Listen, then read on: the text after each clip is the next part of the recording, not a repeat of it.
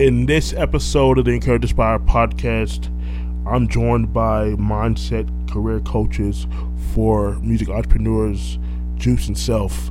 This is a great episode, man, because Juice and Self, I actually connected with them on social media, and they really uh, took a liking to what I'm doing with independent artists in terms of like teaching about core audience and education and I knew once I connected with them that I wanted to have them on the podcast. Um, what I love about what they're doing is they make a focus on making sure that your mindset is right. You know, entering the music industry and, and what is that's going to be required to be successful. Uh, we got a chance to talk about Self's journey uh, as a song, as a first as an artist, then as a songwriter, then pivoting to a music publisher, and meeting his wife Juice and them having success in music publishing space. And then now like i said teaching artists about mindset and also business development and being successful in today's music ecosystem. This was a great episode. Hope you guys enjoy it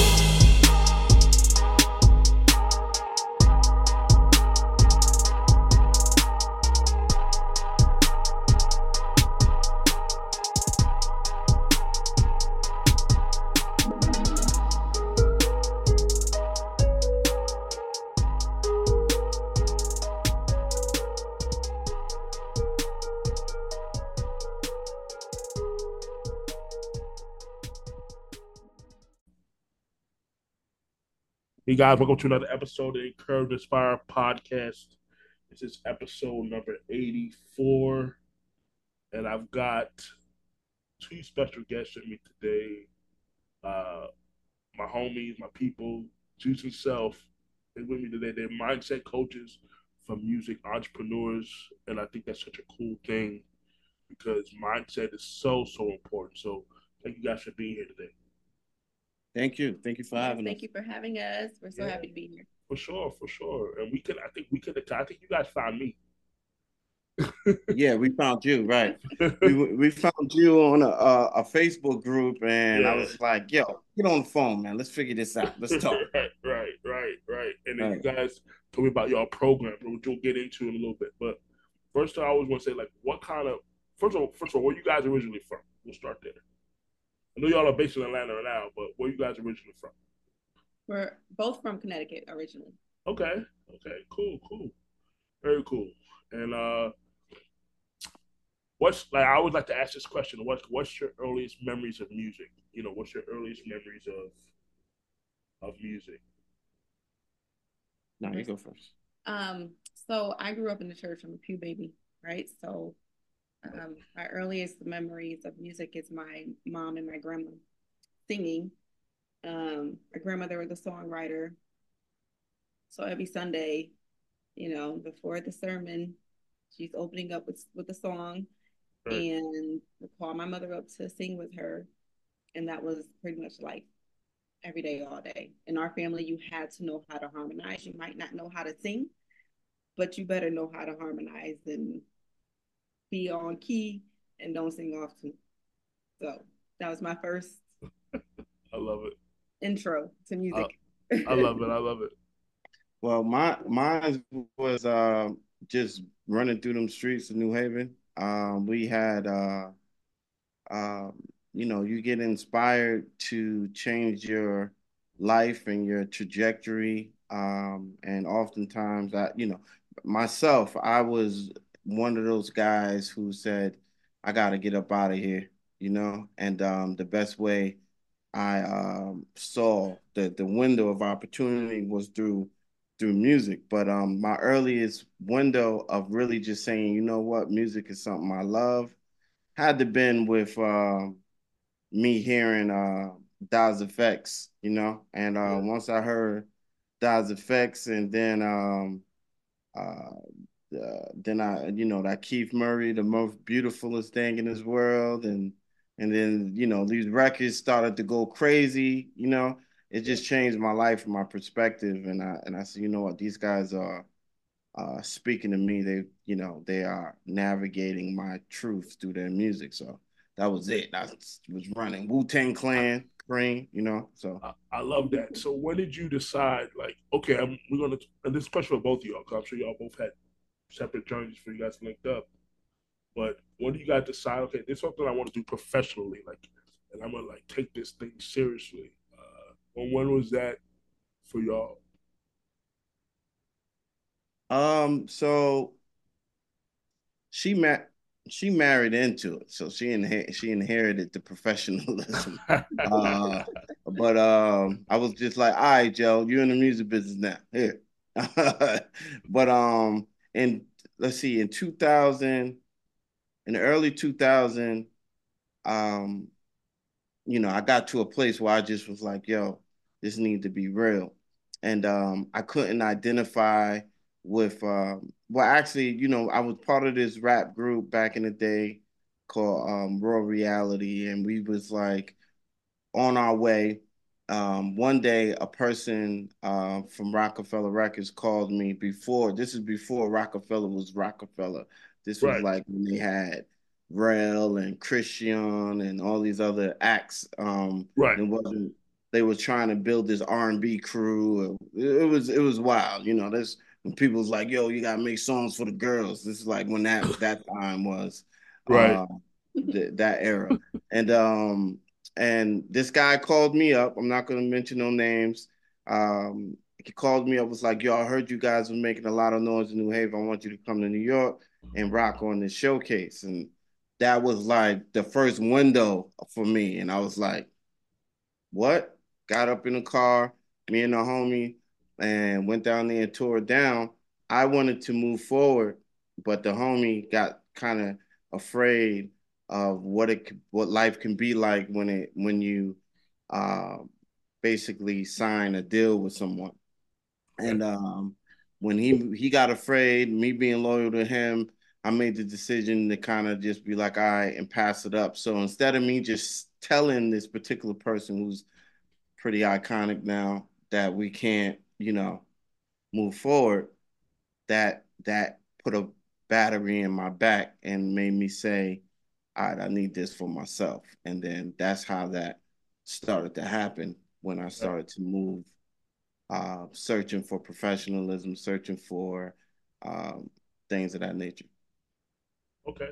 Yeah. And so like, so so tell me about that journey. So okay, now you you realize you on you you doing this for real now. So like, what was kind of some of the obstacles you kind of ran into?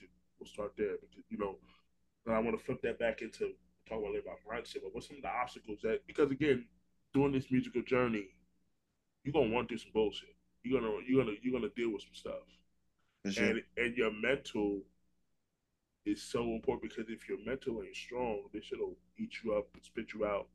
Yeah, and only the strong survive in this game. You know, right.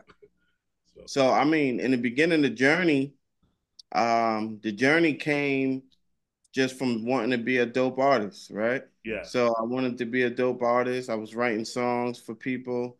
Uh, I was writing songs for myself, and then I was just taking that journey. You know what I mean? Doing a bunch of open mics, doing a bunch of, and this is the time when uh, Mel, I call them uh, mailmen people okay. will call themselves A and R's to get money from open mics, right?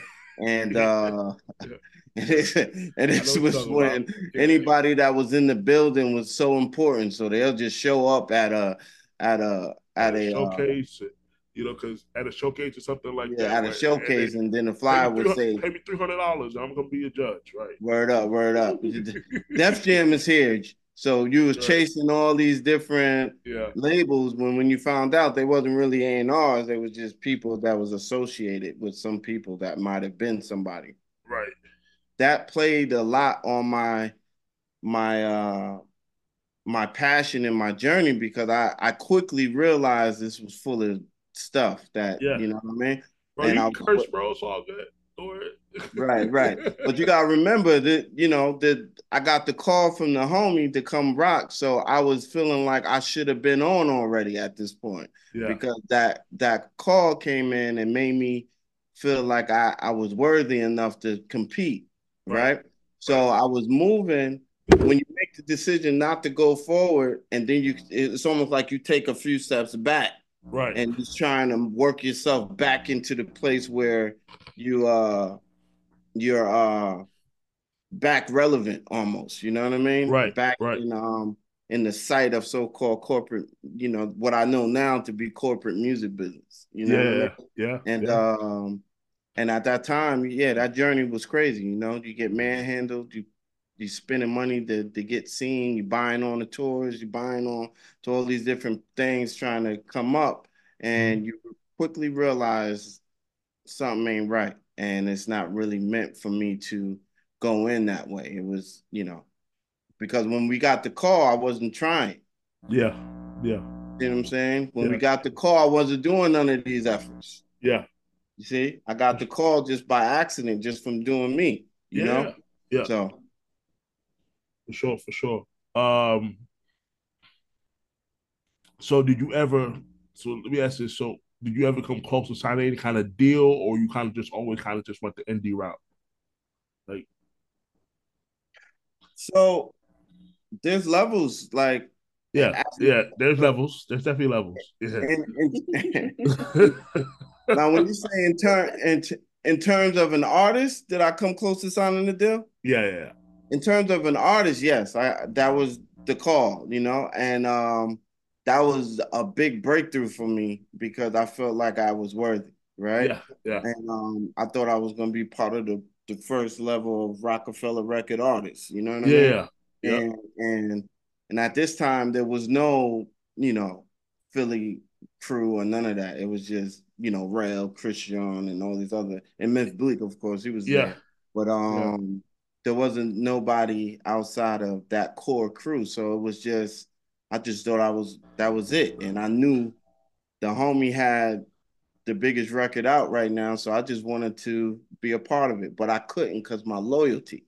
So that was mm. the as an artist, that was the window that I, in hindsight, say, "Dang, man," because you see what Roc-A-Fella turned into. Absolutely, and I, and by the way, I think that we don't give Dame Dash enough credit because to me, he, him and Biggs is really rock. I mean, Jay, I mean, of course, Jay's Jay, but without Biggs and, and Dame, I don't mm-hmm. think Roc-A-Fella becomes what they become.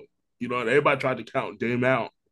And look yeah. what Dame is doing now. You know what I'm saying? Everybody thought that, well, he's a loser. Daisy must have left him. I'm like, nah, man, Dame Dash is not a loser. He he he because he's the brain behind it. So yeah. if you're the brain behind it, you can never really lose. Yeah, Jay went and did what he's doing, and and I love Jay Z, but to, to, sit there and act like Dame Dash or Dame Dash doesn't didn't play a major role in that of his success, that's that that would be asinine to think that. And I think that Dame doesn't get enough credit for what he meant to that whole brand, right? So because nobody wanted to sign Jay Z at that time, he say he rapped too fast. Like nobody wanted like that, you know, and Dame had they had to figure out a way essentially to do their own thing, to, to to allow themselves to give themselves a platform. And and I think that when it comes to to Dame Dash, man, you just gotta. There's something I agree with what he says, something I don't. Overall, you know, I just believe that he he he he should be a major he should be considered a major player and somebody that really made Jay Z who Jay Z is today, and what the Roc-A-Fella brand essentially became. You know, I feel you on that. I feel you on that.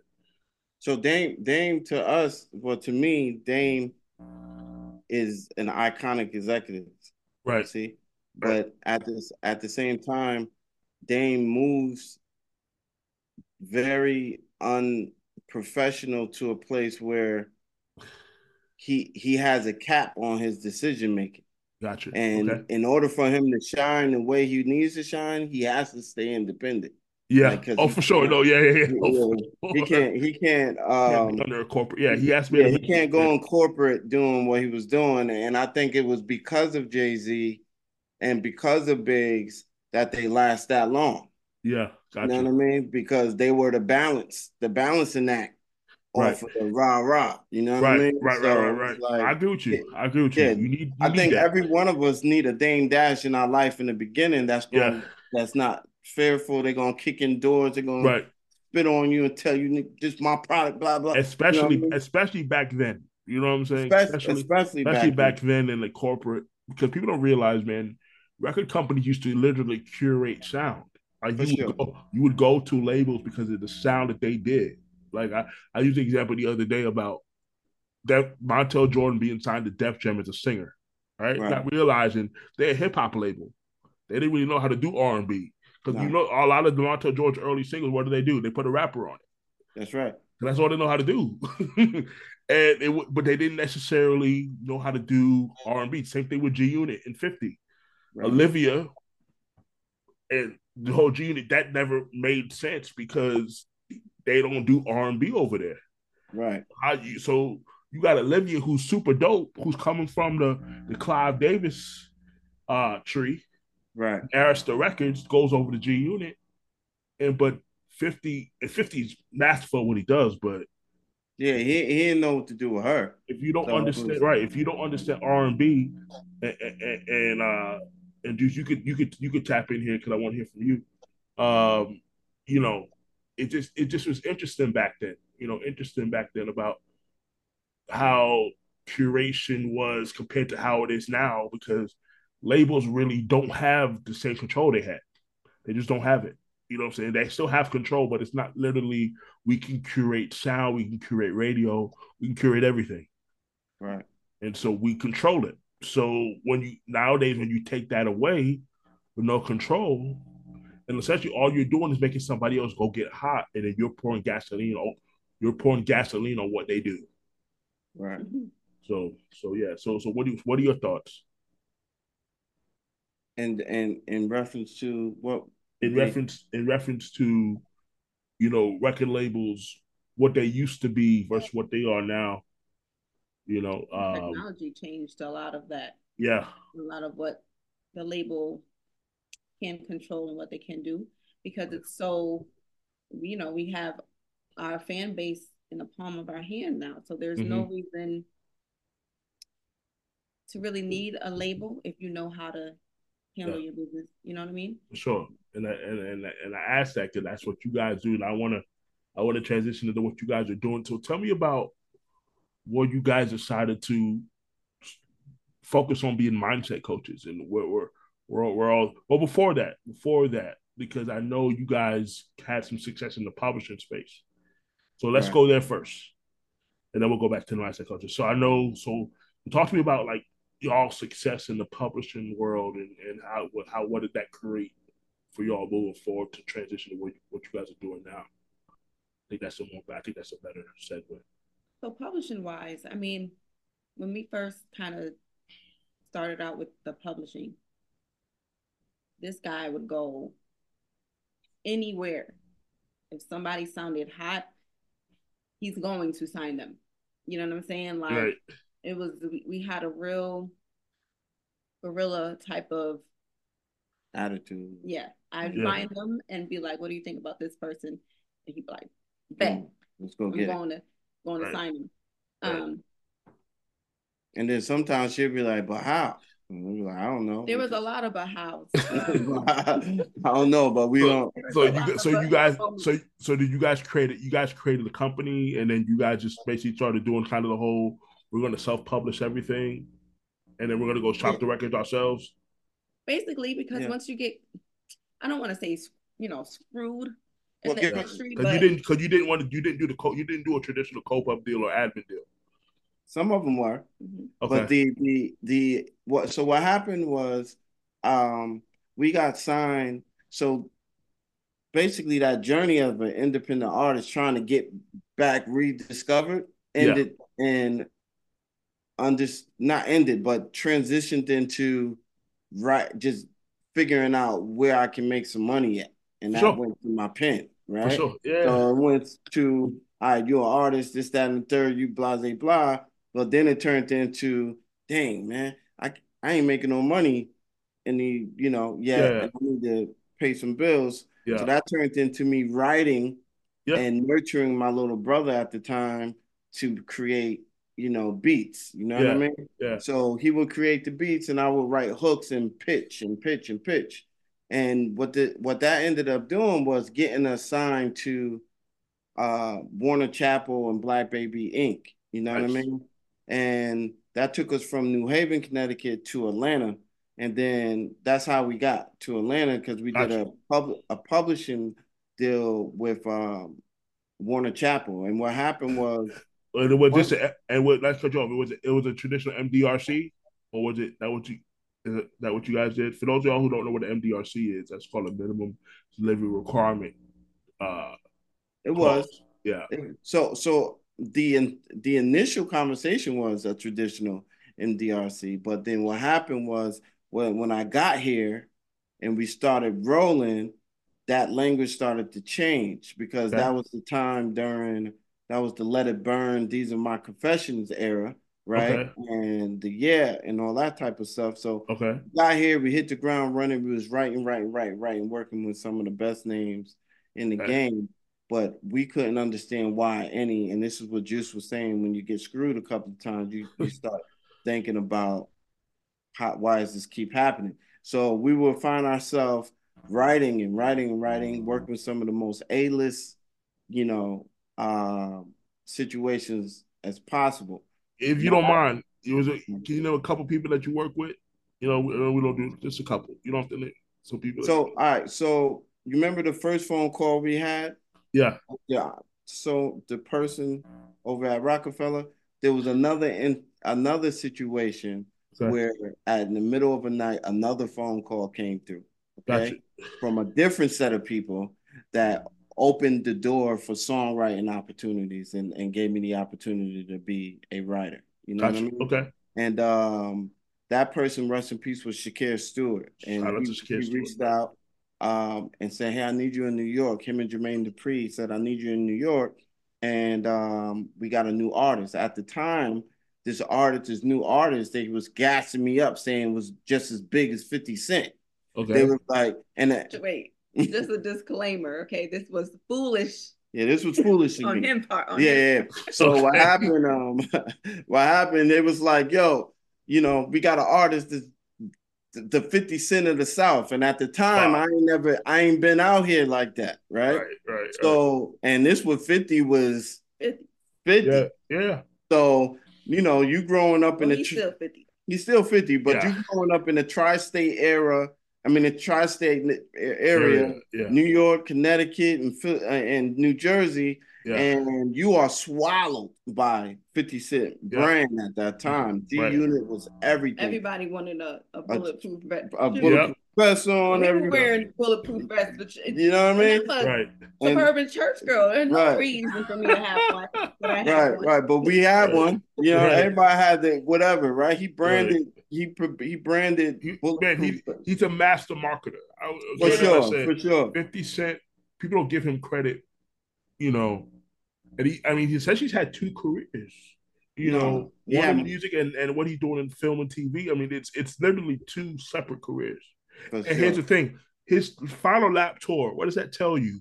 This people still love those records. Big time. Still Big love time. those records. I mean, he's performing songs that are 20 something years old.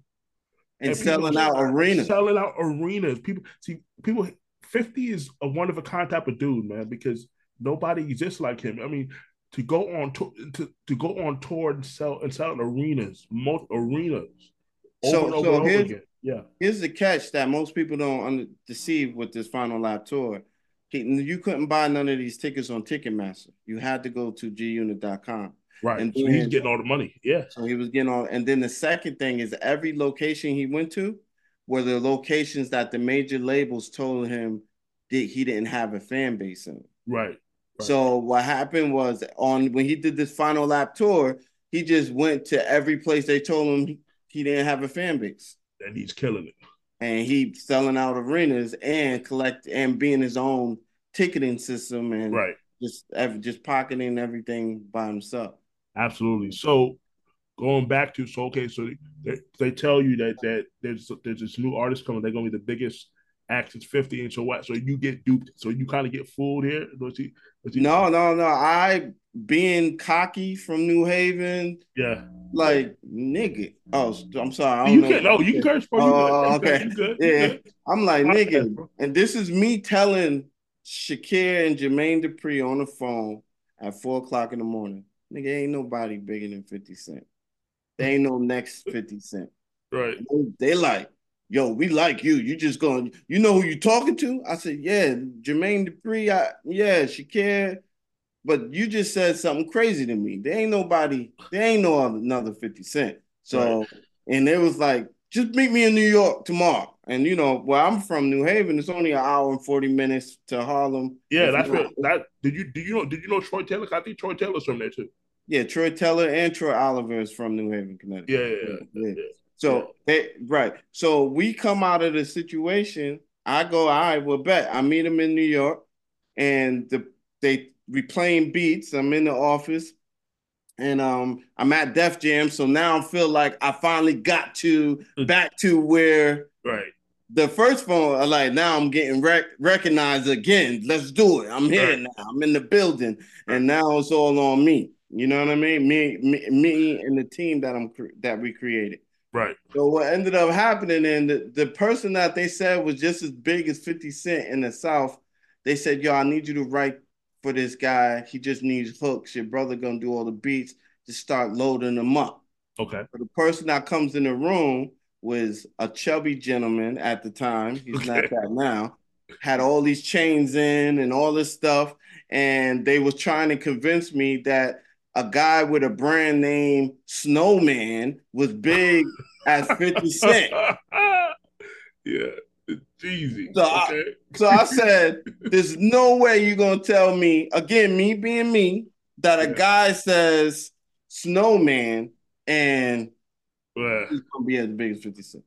And um, I, we all right. And the snowman is is is is Jeezy. Yeah, and, and let me. T- Man. So he he walks in the, he walks in the room and and that's that. You know, well, that was, he was young Jeezy back then, but yeah, yeah. You know, yeah. He walks in the room and that's that, and we got the right in, and we just I just did the job. You know what I mean? Yeah. And, um, and I met some good friends, friends of people that are that even to this day, some some decent friends, uh, or associates, I should say, and um, that gave me that was our window into understanding the power of the pen.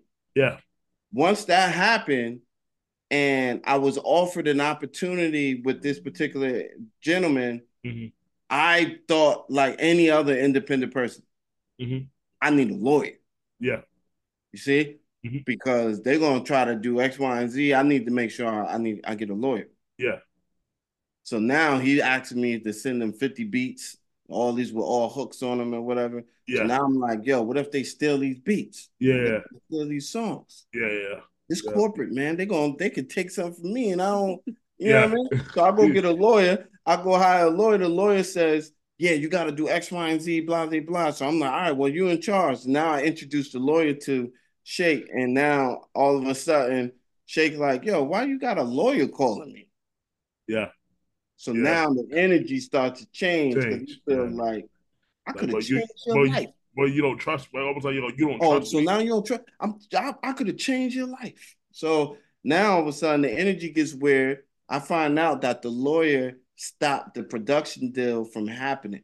Oh wow! Because she said the contract wasn't a good contract, so she was protecting our best interests. You see okay. what I'm saying? Yeah. But instead of her bringing it back to me, having this conversation, she, maybe what she, she should have did what she should have did. Came back, yeah, because ultimately she works for you. For sure, she yeah. she comes back. She she said, "Yeah, I, I, threw that out the window. It'd be another opportunity." I said, "What are you talking, talking about? about? Right. You see what I'm saying?" But at this time, it already created a weird space. You know, yeah. Industry guys, yeah, weird once. They they they not messing with you. Yeah, yeah. Goodness, like mm-hmm. that thing just changed the dynamics completely. And what ended up happening was I started to find myself almost begging for an opportunity back with the same situation. I was stalking a record label. I was stalking mm. everywhere. I was like, yo, I was acting really girly. Like, nigga, give me a shot. What's wrong with you? Why you not answering my phone? I was mad at the same time, ready to. I, I was ready to do some other things, and my right. mind had me in another place, like, because I was so close to what you, what you work what you working for. What right. I was working with, and mind you, I was working my way back to that. Now I'm here again at the same place, and now something else causes it to fall apart. Mm. Mine now going from there, months go by, I don't hear nothing from nobody.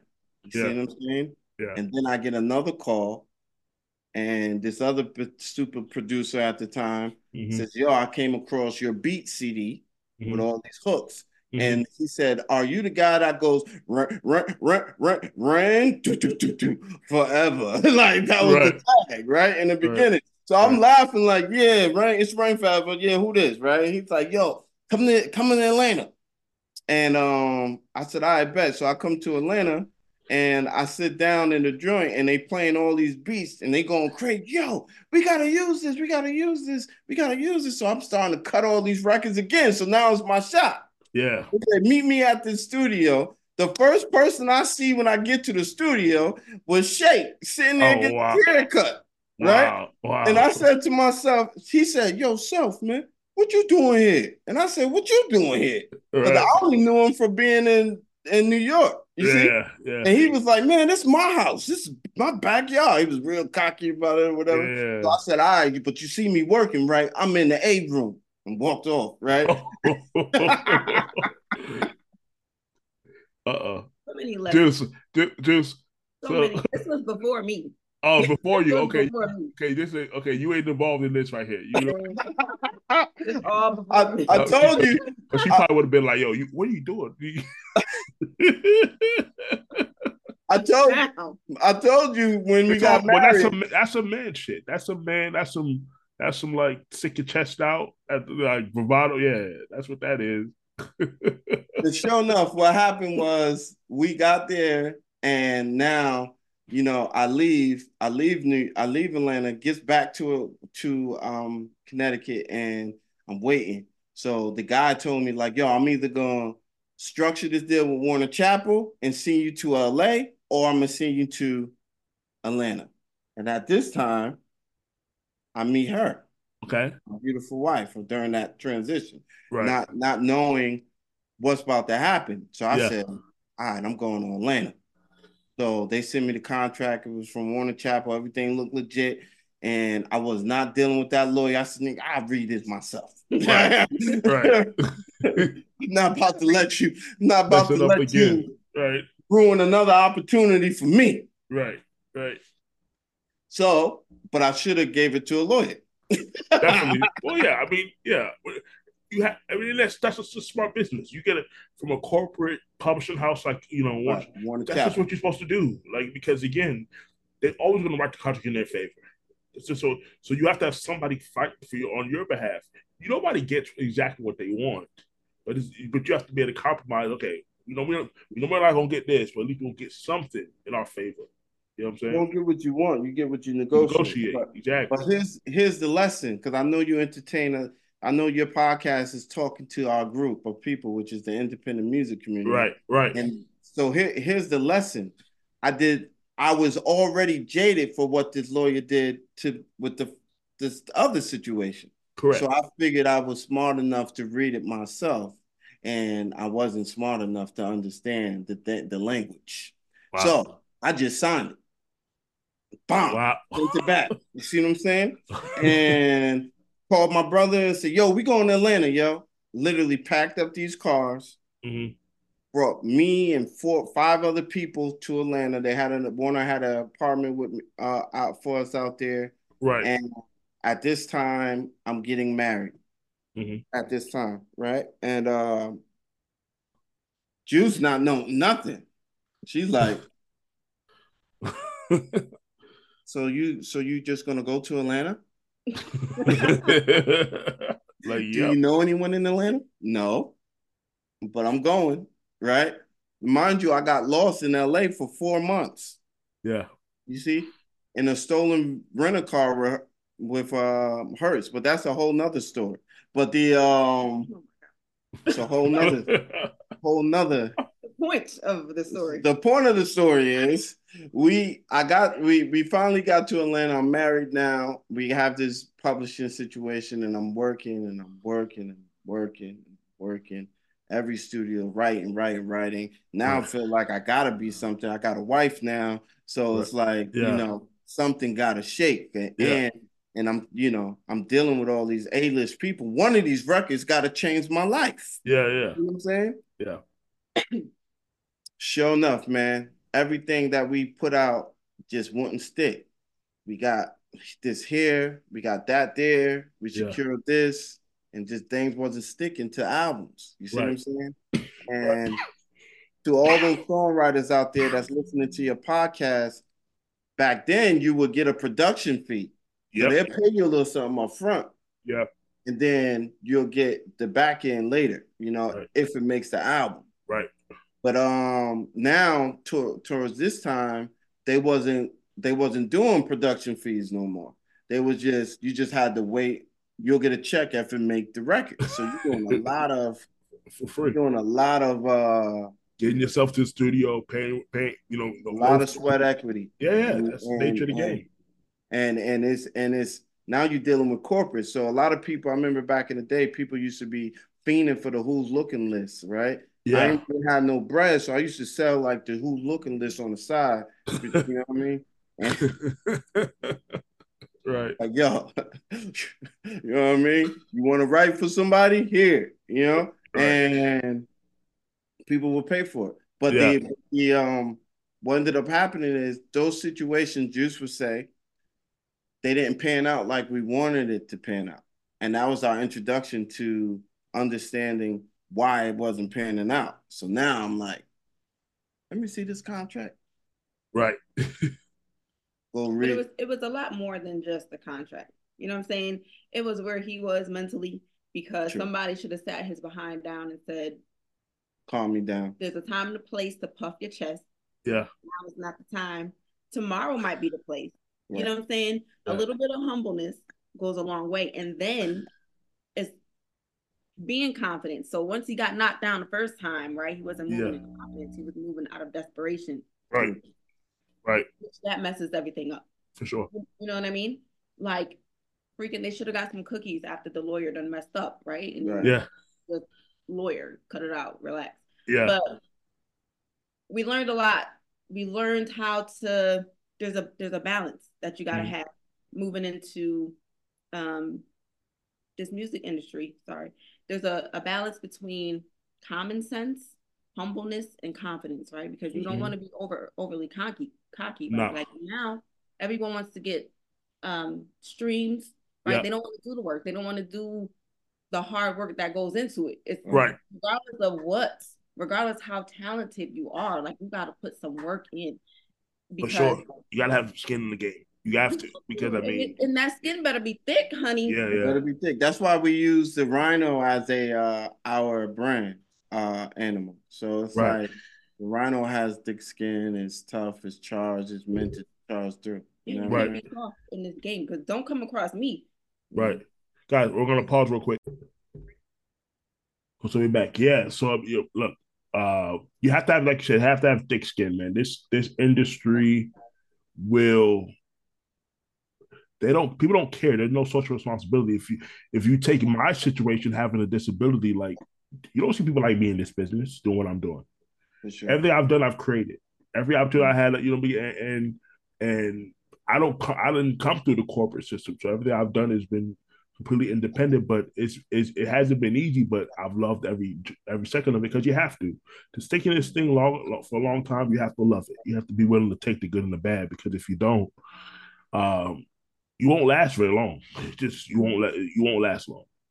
Won't so last. so just to sum up what I was saying before, right? Like the the the what got us to the music publishing accolades, what ended up happening was we got to a place where we needed to figure out why these opportunities wasn't you know sticking and we wasn't being monetized the way we were supposed to.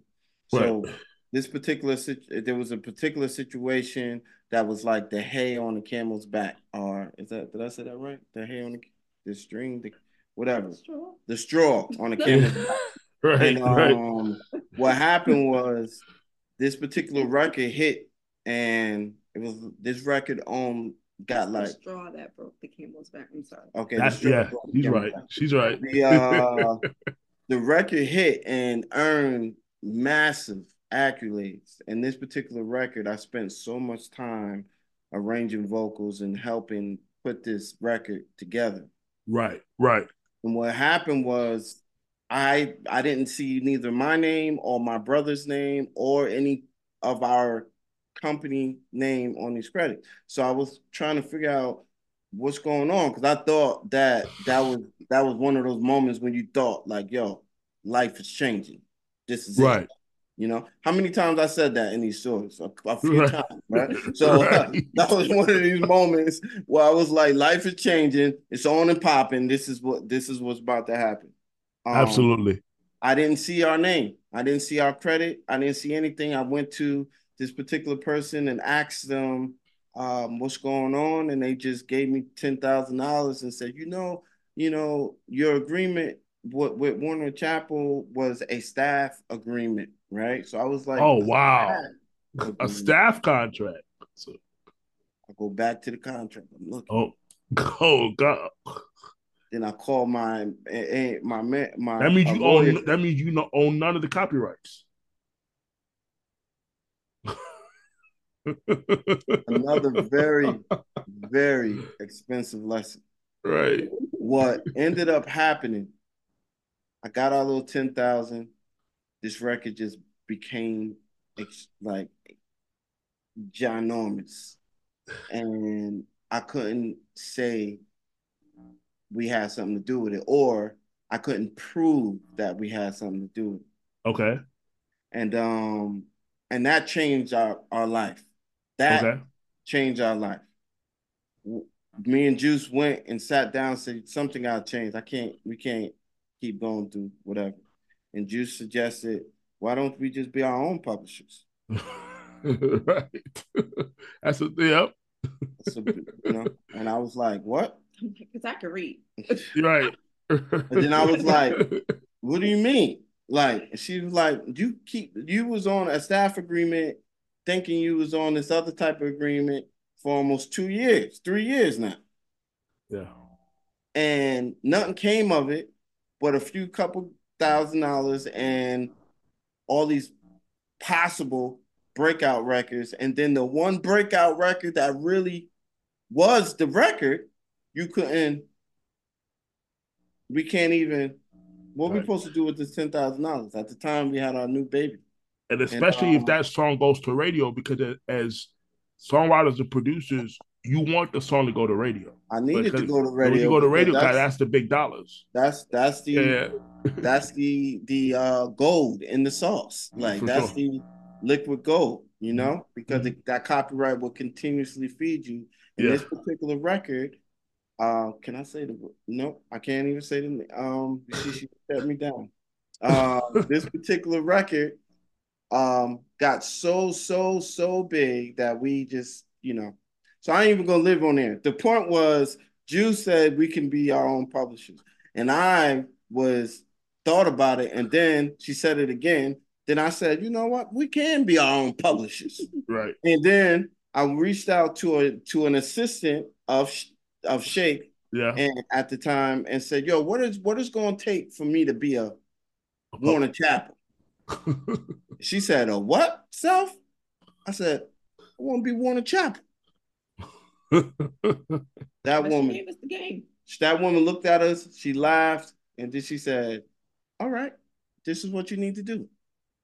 And sure enough, man, I went and we went and did it, yeah. and we started Rain Forever Group Music Publishing, and um, and that's when you when we was like, we gonna sign anybody who will give us a shot. Yeah. See? And if they were willing to write and be thorough, then I will be willing to do whatever it takes to get these records monetized. Right. You see what I'm right, saying? right. And um, sure enough, that's what happened. We started signing, signing, signing, signing, signing. And we ended up going and going and going and going and going. And it just got to a place where none of those records were getting monetized to the degree that we needed them to be. Then all of a sudden, ESPN hit us up, and then boom, records started getting placed in TV and film, Mhm. and were like, "Oh, that's dope." That felt good because we started to see some type of Revenue uh, come in. Yeah. yeah, some type of money, and then the writer that was involved was happy because they're getting accolades, and money, and they're associated with some things. Right. And then I, my ear was to the street because now I'm an independent guy. All these guys wasn't really knowing what they was doing, and now I know about Yeah. music publishing. Now I'm like, yo, what's going on, Right, right? And I'm listening to these records blow up in Atlanta. And I'm chasing down all these people, like, yo, who doing your publish? Who doing your publish? Who writing? your Right, right. Ah. right. And you know, me publish it. Yeah. and, yeah. and I came yeah. across the brother. Um, uh, I came across another brother who's super big time now, Yeah. and he and I said to him, one of our writers won a competition he was putting on, Right. And he was out of San Antonio, Texas, no, Austin, Texas, and I said, "Yo, you owe me some money," Right. and he was just like, "Yo, who's the writer?" And I said, "This person's name," and he said, "Oh, snap! So how much I owe you?" Then I said, "You owe me all these numbers." I just was throwing out numbers, right? Mhm. And uh, he was like, "Yo, you sound like you know what you want to do. Meet me at my apartment." I said, "Where your apartment at?" He told me downtown Peachtree, Atlanta. I mean, uh, downtown Atlanta. I went down there. We sat, we chopped it up, and we became friends, right? Right. Right. And one thing led to another. Boom! I find this guy. This was our first accolade. I find this guy. Juice was hot with me because I was not gonna let it up. This record was on fire, and I said to her, "I don't know what these niggas talking about." What? it's on fire. right. He Right. said the, the the song was was racks on racks on racks, right? Yeah. Yeah. And it was on fire, boy. I was like, yo, I, I don't know what. The one nigga was like kickstand the way I lean. I said, yo, Jules, I don't know what these niggas are saying, But it's fire, Right. They love but it. But it's fire. It's on fire. I got to figure out who these people is, right? Right. Sure enough, man. I find out. I said to the homie, yo, you get your money yet? What you mean? We on the road. I said, all right, hit me when you get some back end money. Two months go by. Hey, yo, bro, you get your money yet? He said, nah, self, what you saying, man? We getting all this money, man. We on fire. You The know show, we they're getting money. the show money. Right. Right. Just getting show money. You know, back said, in. Yeah. What, are, what are you talking about? Boom. Then he finally calls us. Uh, Yourself, man. What kind of money you talking about? I said, at this time, me and her at dinner, I'm eating. You should have been got some money, nigga. Laughing and stuff. And sure enough, man, we went in, we rectified our situation, and that was our first big, big accolade. Uh, Uh-huh. and, you know, As publishers. as publishers. Right. And um, that Racks on Racks record through the roof, it's launched Future's career, YC's career, right. everybody's career. Yeah. And we taught everybody how to structure their back end. And then that just turned into credibility. I became a VP at that particular label. And then we just kept growing and growing and growing to the point where Universal acquired them, and the rest was history. But the um, right after that, everything else started to monetize, and then Love Yourz came, and J Cole. That situation, like everything started to just started to snowball. Right. The writers we were really writing, and mind you, all independent. Right. I wasn't associated with Warner Chappell. I Right. wasn't associated with whatever. Because Juice said we can be publishers ourselves. Right. You Right. see what I'm saying? Yeah, And we went, acquired all the accounts, ASCAP, BMRC, sat, Right. set up the company, did everything we had to do, Yeah. and went and signed writers. And that's what kind of that's what launched us as publishers Right. and gave us some money, put us in a situation where we can do a partnership with a friend of ours. Yeah. And he moved the studio downtown. And um, you know, he uh committed suicide. And that's Mm. what brought to mindset. mindset. So let's talk about that before we get out of here. So tell me kind of so so so tell me about that. Tell me about what why, why you guys are so passionate about what you guys are doing in, in, in as mindset coaches because that's not something you hear often in the in the, in the space, right? So in between all the hustle and bustle, right? Yeah. Trying to become something. There was a lot of breakdowns. Like we were married, we had a kid, then we had another kid. We, we already had a um a old he had an older son. Mhm. Right. So it was life was happening in between all this Right. stuff going on, right? Right. And so when you're independent, of course, you're not you don't have a whole lot of money. Right. That's just what it is. Like you need a whole lot of money, but you don't have it. Right. And we had to figure out how not to go crazy. Right. There were a lot of moments of maybe this isn't the right decision. I need to get out the music industry. For sure. For This sure. isn't, you Yeah. know, whatever, right? Right, But I made um I made him promise me, like, boy, when I met you, this is what you were doing. You know what I'm saying? And I'm I am a stickler for saying what you mean and mean what you say. Right. So you're not gonna get out this industry until you die, homeboy. Right. Like these are the things that you gotta learn. This is what you signed up for, Right. right? Yeah. And when. I married you, apparently I signed up for it too. So We in. Yeah. we're we're in this. But by the way, that is very rare to find self. That is very rare to find a part that's willing to stick in this game with you, bro. Let me, that is so rare because this this it's hard to find it because Yeah, when the money ain't not- flowing I could through, possibly be crazy. She could be no, just no, bad it's, crazy. as no, it's no, it's, but then I want I want to I want to give give give Juice her flowers because that's you don't find that every day Right. of somebody, and in fact, they tell you if they're not willing to ride with you, get them the fuck away. Facts. Like they tell, like I, I tell people, if, if you if your shorty can't, if she ain't ride with you, she got to go. She Right. got to go because like the, it's too much. If she's oh. constantly that, Can't. We can't hear you. Lost your audio.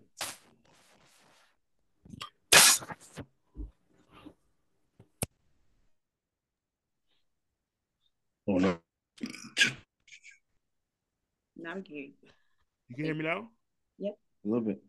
Yeah, I think it switched back to.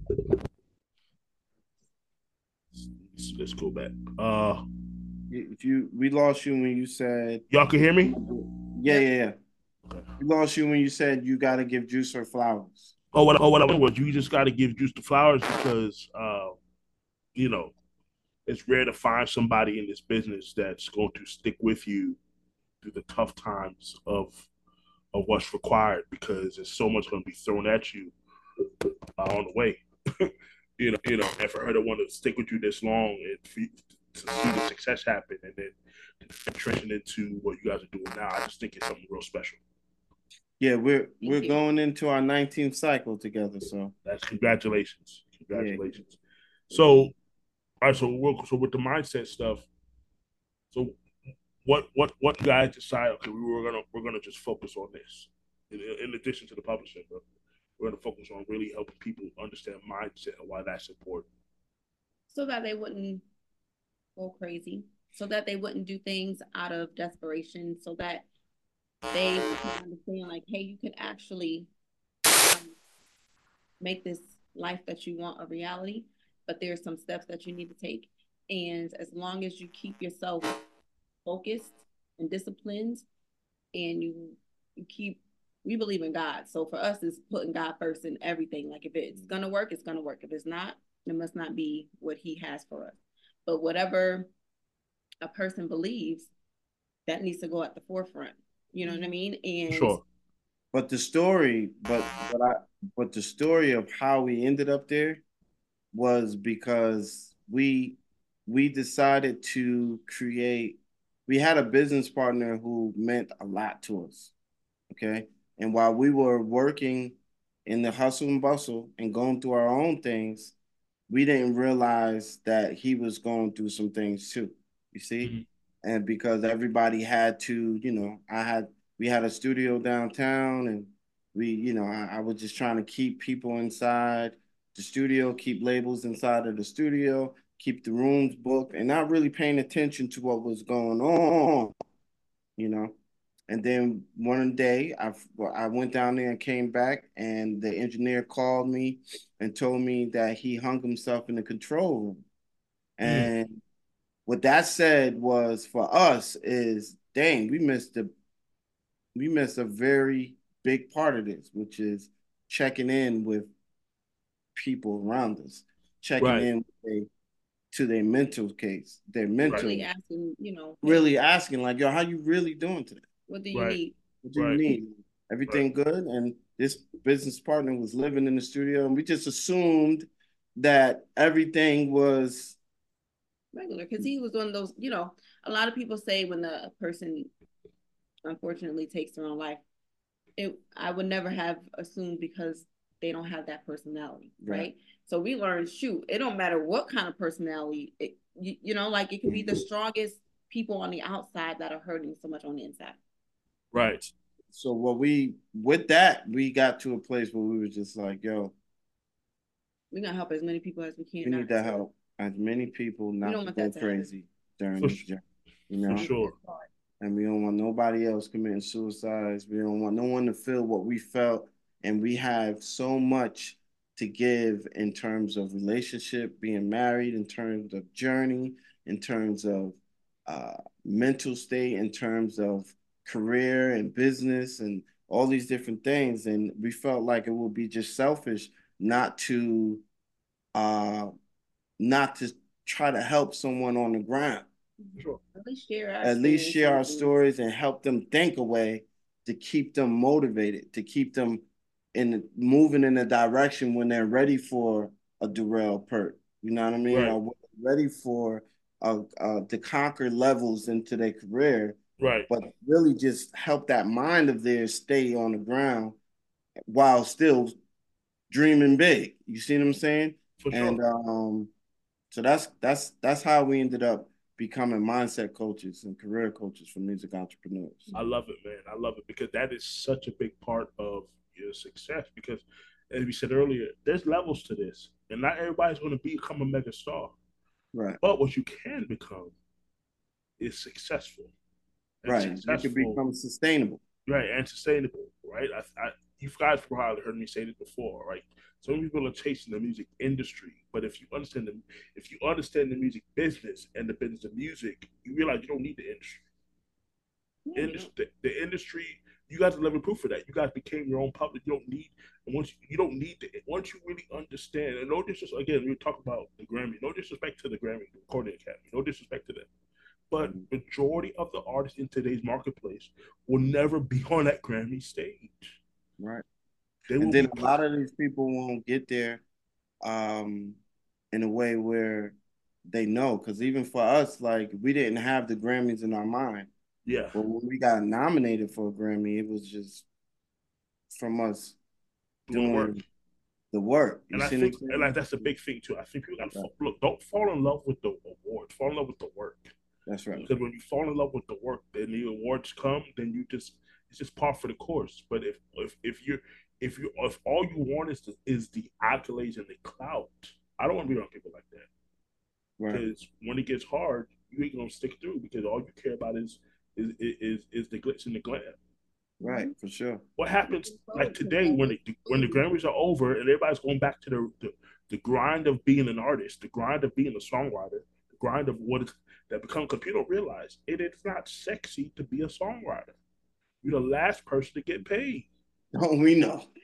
It's People not. think that it's people think that it's sexy to go into these sessions five literally like a literally like a nine to five from eight to from eight to 10, 10 to 12, 12 to 2, 2 to 4, 4 to 6. That's your day. That's five sessions a day. You're lucky if you get let's say you do eight songs in that day, nine songs in that day. You don't know if any of them songs gonna ever get placed.